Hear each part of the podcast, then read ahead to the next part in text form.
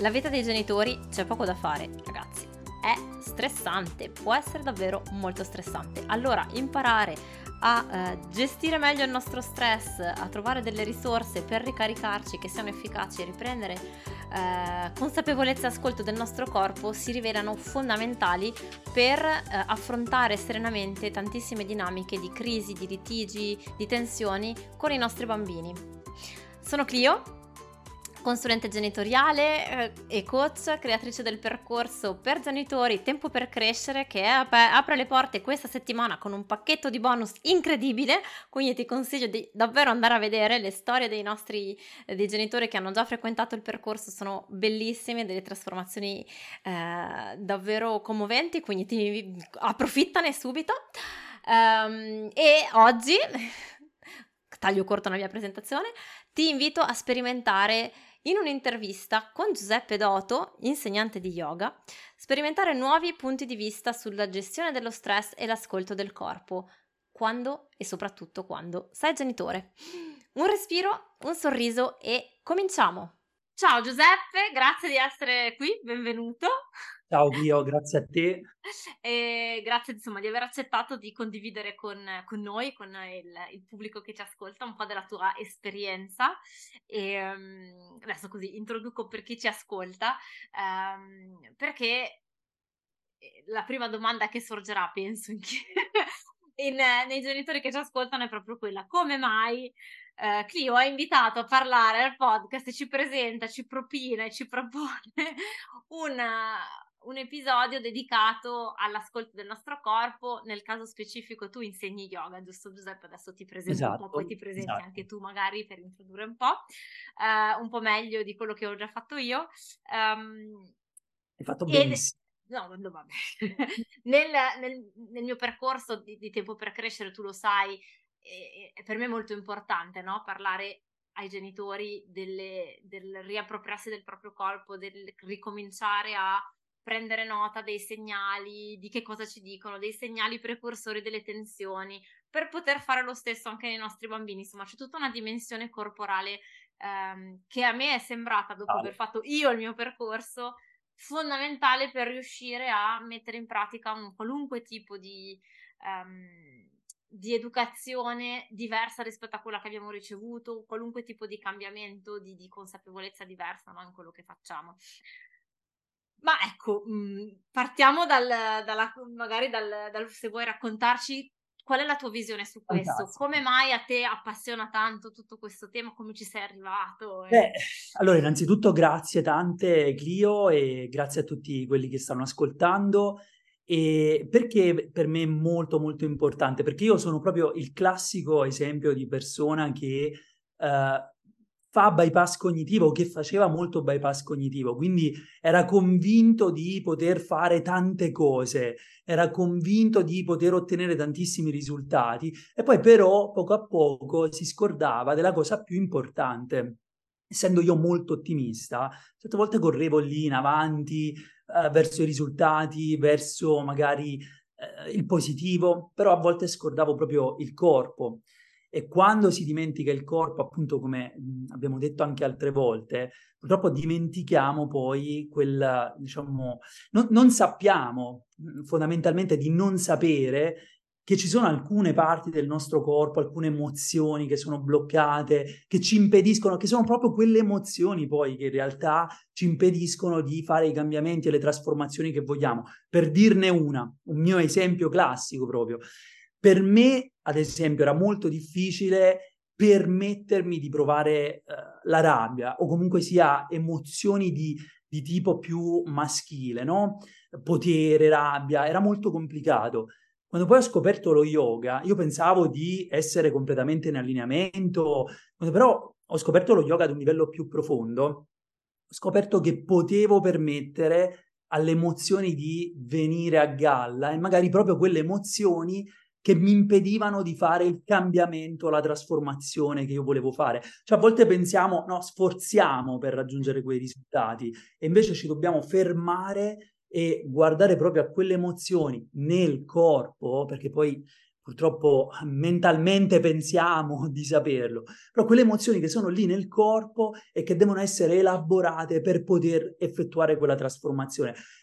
Per capirci, fino a quando non mi sono permesso, nel mio caso specifico, di capire che la rabbia poteva essere un'emozione di trasformazione, un'emozione anche di onesta, di verità, di una verità interiore, di una mia parte, non potevo fare alcuni cambiamenti proprio intorno anche ai movimenti nel corpo. Cioè si addensava comunque quell'emozione o altre emozioni nel corpo e si creavano dei blocchi. Quindi diciamo che non si può essere molto consapevoli se facciamo tanta fatica a trattenere quelle emozioni nel corpo. Lo yoga ci può aiutare tantissimo in questo, cioè diventiamo più leggeri o leggere e automaticamente riusciamo a fare i cambiamenti senza sforzo, a capire cosa ci fa bene e cosa non ci fa bene, ecco.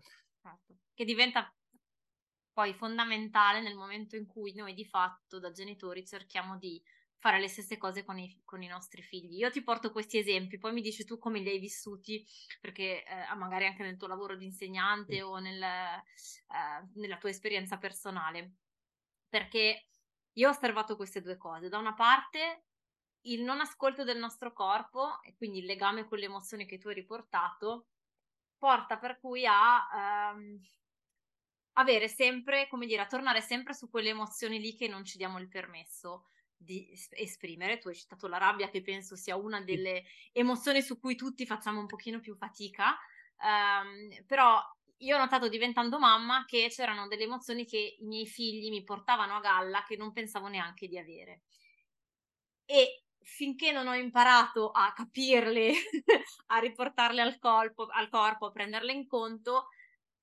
ogni volta che mi si ripresentava quella occasione, quella situazione specifica, io mi ritornavo a...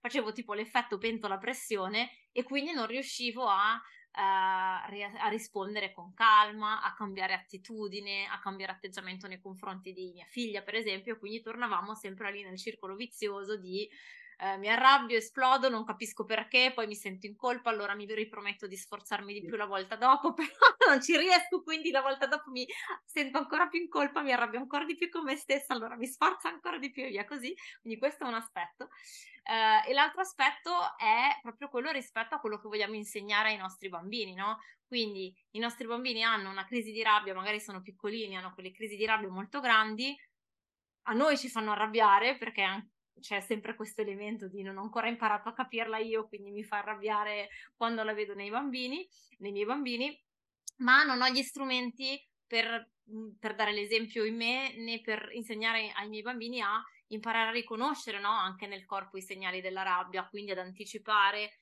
a dare un senso, a esprimerla in maniera più rispettosa. Non so se cosa ne pensi di tutto questo, ecco. Avrei milioni di cose da dire, ecco, su questo che stai dicendo.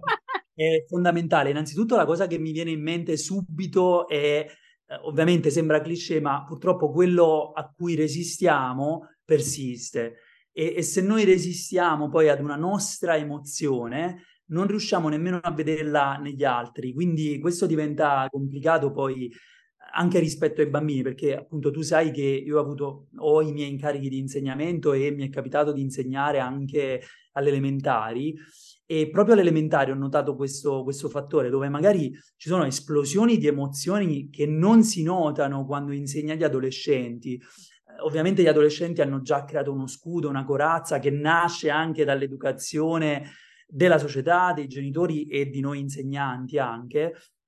E invece all'elementare queste emozioni ancora ci sono, lì esplodono. Allora se noi quelle emozioni non abbiamo imparato in un certo qual modo ad abbracciarle in noi stessi o noi stesse, poi quando ci ritroviamo ad assistere a quelle emozioni negli altri non sappiamo bene che fare, cerchiamo subito di magari anche di cambiare quella situazione, di cambiare quell'emozione.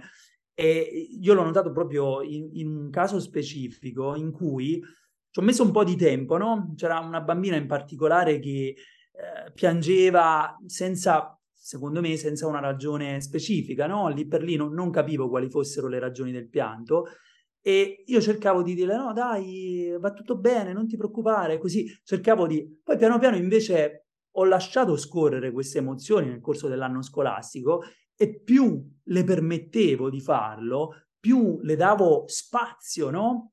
Le davo spazio per esprimere quelle emozioni, più si è andata dissipando. E quindi in un certo senso è stato quasi curativo anche per me, perché mi trovavo lì in classe, spesso in mezzo a tante emozioni diverse, e quello che dovevo fare principalmente non era tanto applicare una forza su di loro, ma anzi mantenere lo spazio. Traduco in una maniera poco corretta questa espressione hold the space dall'inglese, tenere lo spazio aperto per permettere alle emozioni di venire a galla, e poi magari dopo che sono venute a galla trasformarle se è il caso. Quindi veramente quello che dici mi emoziona, perché è veramente fondamentale secondo me, ed è tutto nello yoga. Nello yoga si fa quello, quando noi lavoriamo sul nostro corpo, anche per 10 minuti, anche 10 minuti durante i quali ci prendiamo la briga e abbiamo il coraggio, perché non è sempre facile, di guardarci dentro e all'improvviso permettiamo a quelle emozioni di venire a galla. E quando noi lo facciamo costruiamo, diciamo, una capacità di sperimentare quelle emozioni. Se noi costruiamo quella capacità, allora riusciamo ad incarnarle. Invece diversamente, sempre perché la mente, diversamente magari diciamo no, ma io sono capace di sperimentare quell'emozione, però poi l'emozione è una vibrazione, è energia nel corpo, quindi dobbiamo essere anche in grado di sostenerla, e lo facciamo tramite la pratica. Quando pratichiamo yoga, ma anche pratiche somatiche, qigong e così via, quello che facciamo è ci abituiamo a permetterci, a darci il permesso di vivere le diverse emozioni che fanno parte di noi, senza rigettarle, senza esiliarle. Sì, perché le sentiamo e le sperimentiamo in un contesto sicuro. Mi viene in mente questo, cioè nel contesto dello yoga, io parlo dall'esperienza personale, adesso poi arrivo anche a questo. Io adesso effettivamente pratico yoga tutti i giorni, da quasi 4 anni, quindi è diventata una parte importante per me, ma all'inizio non lo era ovviamente, e quando sono diventata mamma non lo era. E quello che ritrovo è che effettivamente nel contesto, no, della pratica dello yoga, che uno magari pensa come un esercizio puramente fisico, ti dai il permesso di sperimentare, no, tramite le posizioni, i movimenti, di ritrovarti in alcune... come posso dire? Sì, posture, e uso il termine non soltanto in senso fisico, ma in senso globale, a 360 gradi, con delle posture scomode, che poi le possiamo far riconnettere a un'emozione piuttosto che un'altra, ma alla fine, e dimmi se questa visione ti sembra corretta, ma io lo visualizzo così, l'emozione con cui facciamo fatica è un'emozione che in realtà ci provoca ci risulta scomoda, no? Cioè ci fa, in qualche modo ci fa paura, cioè il nostro corpo o il nostro sistema nervoso, ecco, parlerei di sistema nervoso, l'ha registrata come potenzialmente insicura o pericolosa, magari perché in passato, quando prendo l'esempio della rabbia, nel momento in cui qualcuno nella nostra famiglia o noi stessi abbiamo manifestato della rabbia, c'è qualcuno che si è offeso, che non ci ha più parlato, ci ha sgridato, o comunque ci siamo ritrovati in una situazione che, senza avere ancora magari la capacità di ridare un senso, riformulare, perché eravamo bambini, eravamo piccoli,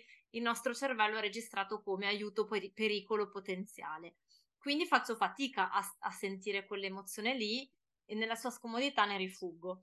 Nel contesto dello yoga, quello che ritrovo, che vedo, è che ci troviamo in delle posture scomode, dentro le quali però dobbiamo restare, ma privi del rischio, privi dell'elemento pericoloso, della carica emotiva.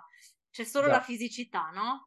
Ti risuona questa... Assolutamente sì, e anzi proprio l'idea di, diciamo, uscire dalla propria zona di comfort durante una posa, no? Anche semplicemente prendendosi quel tempo di essere lì sul tappetino, in un momento in cui magari vorremmo anche fare altre cose, in cui viviamo tutto il turbinio dei nostri pensieri. Quando usciamo lì, fuori dalla zona di comfort, alla fine quello che scopriamo è che innanzitutto è sicuro, e quindi possiamo farlo, e attraverso la pratica più e più volte scopriamo è sicuro vivere quell'emozione, non accade nulla, E quindi poi, come dici tu, possiamo riportarla anche in ambienti dove è meno sicuro, tra virgolette, almeno così piano piano costruiamo resilienza e scopriamo che lo possiamo fare ovunque. E poi c'è un'altra cosa importante, secondo me, che scopriamo che ogni volta uscire fuori dalla zona di comfort è diverso. È una cosa che sembra un po' rompiscatole, ma è importantissima ed è bellissima. Cioè ogni volta che noi finiamo la pratica di yoga, all'improvviso scopriamo di aver attraversato quella, diciamo, area scomoda e che era diverso dalla volta precedente e che è avvenuta in noi una trasformazione. Un po' come si dice quando si scrive magari il secondo romanzo è diverso dal primo, quando si fa qualcosa di nuovo, anche se l'avevamo già fatto in precedenza, è sempre un procedimento diverso ed è bello scoprire di essere in grado di farlo, scoprire di essere, diciamo, capaci di farlo. E lo yoga questo lo insegna attraverso la pratica quotidiana, spesso anche compassionevole, perché non sempre bisogna raggiungere uno standard incredibile. Compassionevole, pratica quotidiana, e appunto si costruisce la capacità e si sa di essere in grado di poter fare o comunque sia di essere in grado di darsi il permesso, ecco, quindi a me piace dire anche questo. No, ma giustissimo, io trovo che il potere grande dello yoga, il motivo per cui mi premeva parlarne con te, il motivo per cui mi preme, ti ringrazio di aver apportato anche il tuo contributo in Tempo per Crescere per i genitori che sono all'interno, è perché, come dire, è un po' come il gioco dei cerchi concentrici, no? Grazie a questo tipo di ritorno al corpo quotidiano, in modo anche giocoso, in una pratica che è sportiva ma toglie, come dire, l'elemento della performance e dalla sportività, gli effetti di medio-lungo periodo, se ci diamo il permesso, no, di insistere anche con pochi minuti al giorno, in termini di gestione dello stress, sono incredibili e quindi miracolosi, sì, veramente miracolosi. Sì. Cioè, passano che riesci... veramente 5-6 giorni e già... il fatto di muovere, scusa se ti ho interrotto, ma il fatto di muovere un po' di emozioni che non avevamo mosso da un sacco di tempo, ci alleggerisce così tanto che già quei 4-5 giorni cambiano tantissimo per noi, non c'è bisogno di praticare per forza all'infinito. Poi ogni fase del percorso è differente, però subito sono miracolosi gli effetti rispetto allo stress, sono veramente incredibili. E non ho neanche toccato il punto, i valori che poi lo yoga veicola in termini di armonia con il resto del mondo, di compassione verso se stessi, di compassione verso degli altri, che per me rispecchiano tantissimo di fatto i valori che vengono veicolati in qualche modo dall'educazione positiva, no? In termini di rispetto, di rispetto di sé, di rispetto degli altri, del fatto di vedere nella relazione che crei con i bambini e quindi nella relazione che devi aver creato con te stesso se vuoi essere in grado di riportarla poi nella relazione con i tuoi bambini, uno specchio di quello che poi a sua volta può essere ricreato nella società, no? E quindi di vedere davvero questi cerchi concentrici che si espandono sempre di più e di vedere che quello che fai tu per te stesso oggi e per la tua famiglia ha un effetto nella società di domani a distanza, no? Perché operi per il benessere, quando stai bene tu, il tuo bambino sta bene anche nelle relazioni con gli altri e così via. E quindi secondo me è davvero prezioso. Però vorrei, scusami, sì, commenta su questo se vuoi, poi ti porto. Assolutamente sono d'accordo, proprio l'effetto farfalla o il ripple effect che c'è dietro ad un cambiamento minuscolo che è veramente enorme, cambia poi tantissime cose.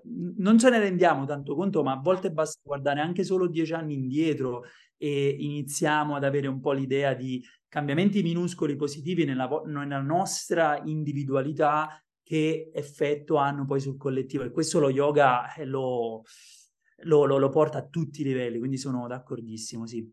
E quindi mi viene la domanda, così mi sorge la domanda, adesso io riporto il mio esempio, per chi ci ascolta che potrebbe pensare sì vabbè ok lo so grazie tante ma figurati se riesco a metterci dentro anche lo yoga, cioè sì dovrei fare più sport, dovrei fare più esercizio, dovrei dormire 8 ore al giorno, dovrei bere 1,5 litri d'acqua, dovrei mangiare più sano, dovrei consumare meno, però tanti devo, ma poi nella pratica sono qui con lo stress fino a qua, il lavoro, i bambini, la famiglia, la casa, cioè grazie, lo so, ma non riesco nel concreto. E posso testimoniare tra l'altro la mia esperienza, anche io ho impiegato anni prima di decidermi a lanciare, poi non ho più smesso. Come mai secondo te abbiamo così tante barriere a metterci a provare, ecco? Dopodiché penso che uno degli ostacoli sia proprio forse il fatto che non ne vediamo magari l'impatto immediato significativo, oddio, anche se appunto come dicevi tu prima in termini di gestione dello stress l'impatto lo si vede nel giro di pochissimo tempo, però tu che cosa hai osservato in questo? Ecco, è importantissimo questo punto, ci sono tantissime ragioni diverse.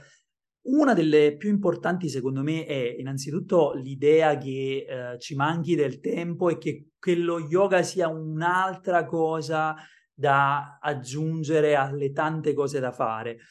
Il fatto è questo, innanzitutto capire che lo yoga poi in un certo senso leva pressione, leva diciamo ingorghi, quindi si fa uno spazio enorme nel momento in cui lo si inizia a praticare, ma anche l'idea di avere in testa il quadro generale, cioè pensare all'inizio, sin dal primo cambiamento che si sta facendo, che si sta effettuando, dove andrò a finire, che cosa dovrò fare con questa pratica, come la costruirò. Quindi pensare all'idea generale, al quadro generale, manda subito il sistema nervoso in confusione, in cortocircuito. La cosa più importante da fare, secondo me, è concentrarsi sul cambiamento minimo, quindi veramente sull'inserire un 1% di pratica, togliere dall'equazione proprio la forza di volontà quasi del tutto e pensare semplicemente a divertirsi nell'aggiungere un 1% di pratica. Fossero anche 5 minuti di pratica per una settimana, questi piccoli cambiamenti, il concentrarsi proprio su quello che sta avvenendo adesso cambia proprio quel senso di sovraccarico che nasce dall'idea di dover fare yoga. Ecco, è un cambiamento, dobbiamo essere super compassionevoli quando facciamo un cambiamento e anzi, secondo me, anche godersi la fase pre-cambiamento, la fase contemplativa o addirittura la fase pre-contemplativa, cioè prendersi tutto il tempo e godersi il momento in cui si sta contemplando di fare yoga, perché poi si arriva al momento in cui si fa yoga, al momento in cui si fa una pratica somatica super liberi e felice di farla e si instaura un effetto virtuoso incredibile. Quindi veramente godersi la fase pre-contemplativa ci aiuta a non sovraccaricarci, a ricordarsi che questo è il viaggio, che ce lo dobbiamo godere veramente tutto quanto passettino per passettino e lo yoga in questo proprio certo. Ci aiuta tantissimo poi. Bello, mi piace tantissimo questa visione che ci hai dato proprio perché vuole essere ultra compassionevole, sì. Anche proprio in quella fase, giustamente, no? Come tu dici, adesso chi ci ascolta, chi magari sta già facendo yoga, può riportarvi, no, nell'idea del capire, ok, l'impatto che ha anche in voi come genitori, e chi non lo fa non vuole essere un'ulteriore cosa per la quale sentirsi inadeguati, è un'altra ingiunzione, l'ennesima roba che uno dovrebbe fare per essere un buon genitore, ma bensì portare questa visione di uno strumento che ha un effetto importantissimo in tanti ambiti della vita e portiamo compassione nei nostri confronti anche laddove tu ascoltatore, ascoltatrice in questo momento ti stia cercando tutte le valide ragioni per le quali non puoi fare yoga e dirti ok, portiamo compassione e accettazione di questo, può essere magari il primo step per iniziare a considerare la vaga possibilità un giorno di mettersi a fare yoga, esatto. È sempre un passo avanti. Totalmente d'accordo, per me è stato un cambiamento totale iniziare a contemplare o a prendermi la fase pre-contemplativa prima di lanciarmi nel cambiamento, a godermi quel passaggio, quindi è proprio come dici tu, assolutamente. Perfetto, e poi direi, ultima cosa, sì. Ricorderei la seconda cosa che hai detto tu, il tempo risparmiato grazie all'effetto a catena, no? Esattamente. Cosa intendo dire? Risparmiato, tutte le volte fermarsi, prima di accelerare, fermarsi prima di fare le cose, e quel tempo che lo spazio e il tempo che si crea nel momento in cui si inizia a praticare yoga con regolarità è incredibile. Quindi veramente vengono a cadere poi poco a poco tutte le cose inutili e si crea veramente dello spazio, quindi lì c'è una vena d'oro letteralmente. Per fare qualche esempio proprio, no? Per chi magari non riesce a rendersi conto, non so, può essere il riuscire a fermarsi prima di scattare con i bambini, proprio perché c'è stato questo spazio di cura di sé alla fine e quindi di relativizzazione, di benessere interiore, per cui anziché rispondere male o alzare la voce, riusciamo a metterci nei panni dei bambini, a rispondere in maniera diversa e quindi a trasformare un momento di possibile crisi in un momento di complicità insieme. E quindi assolutamente, si diventa meno reattivi perché si è osservato giorno dopo giorno, magari con la pratica, come reagiamo ad alcune cose, ne diventiamo consapevoli. A me piace moltissimo l'idea del burrone, no? Giorno per giorno c'è un omino che cammina e ogni giorno cade in un burrone, il giorno 2 cade nel burrone, il giorno 3 cade nel burrone, il giorno 4 vede il burrone ma ci cade comunque, il giorno 5 vede il burrone ma ci cade comunque, il giorno 6 vede il burrone, si ricorda e all'improvviso può circumnavigare e andare dritto. Quindi con quella pratica si crea appunto uno spaziettino di risposta e non si è più reattivi, ma appunto si ha il tempo di riflettere, lo spazio per agire, e quindi cambia tutto, è importantissimo, sì. Bello, grazie, ti ringrazio tantissimo, poi sono super contenta e felice di poter appunto condividere alcune delle tue pratiche con i genitori che sono iscritti a Tempo per Crescere, è un grande piacere, un onore, e sono sicura che potremo presto avere anche le storie concrete dei genitori che ci diranno sì, ho provato e ha funzionato tantissimo. Grazie mille a te, Clio, davvero sono sicuro non mi possono vedere da casa ma sto facendo 1000 inchini perché per me è veramente un piacere, un onore incredibile essere qui insieme a te, ti ringrazio tantissimo davvero. Che sia la prima di una lunga serie. Assolutamente. Anche sì, perché assolutamente. Temi di cui parlare ne abbiamo tanti. Esatto, è verissimo. Grazie mille Giuseppe, grazie a voi che ci ascoltate e alla prossima. Grazie mille.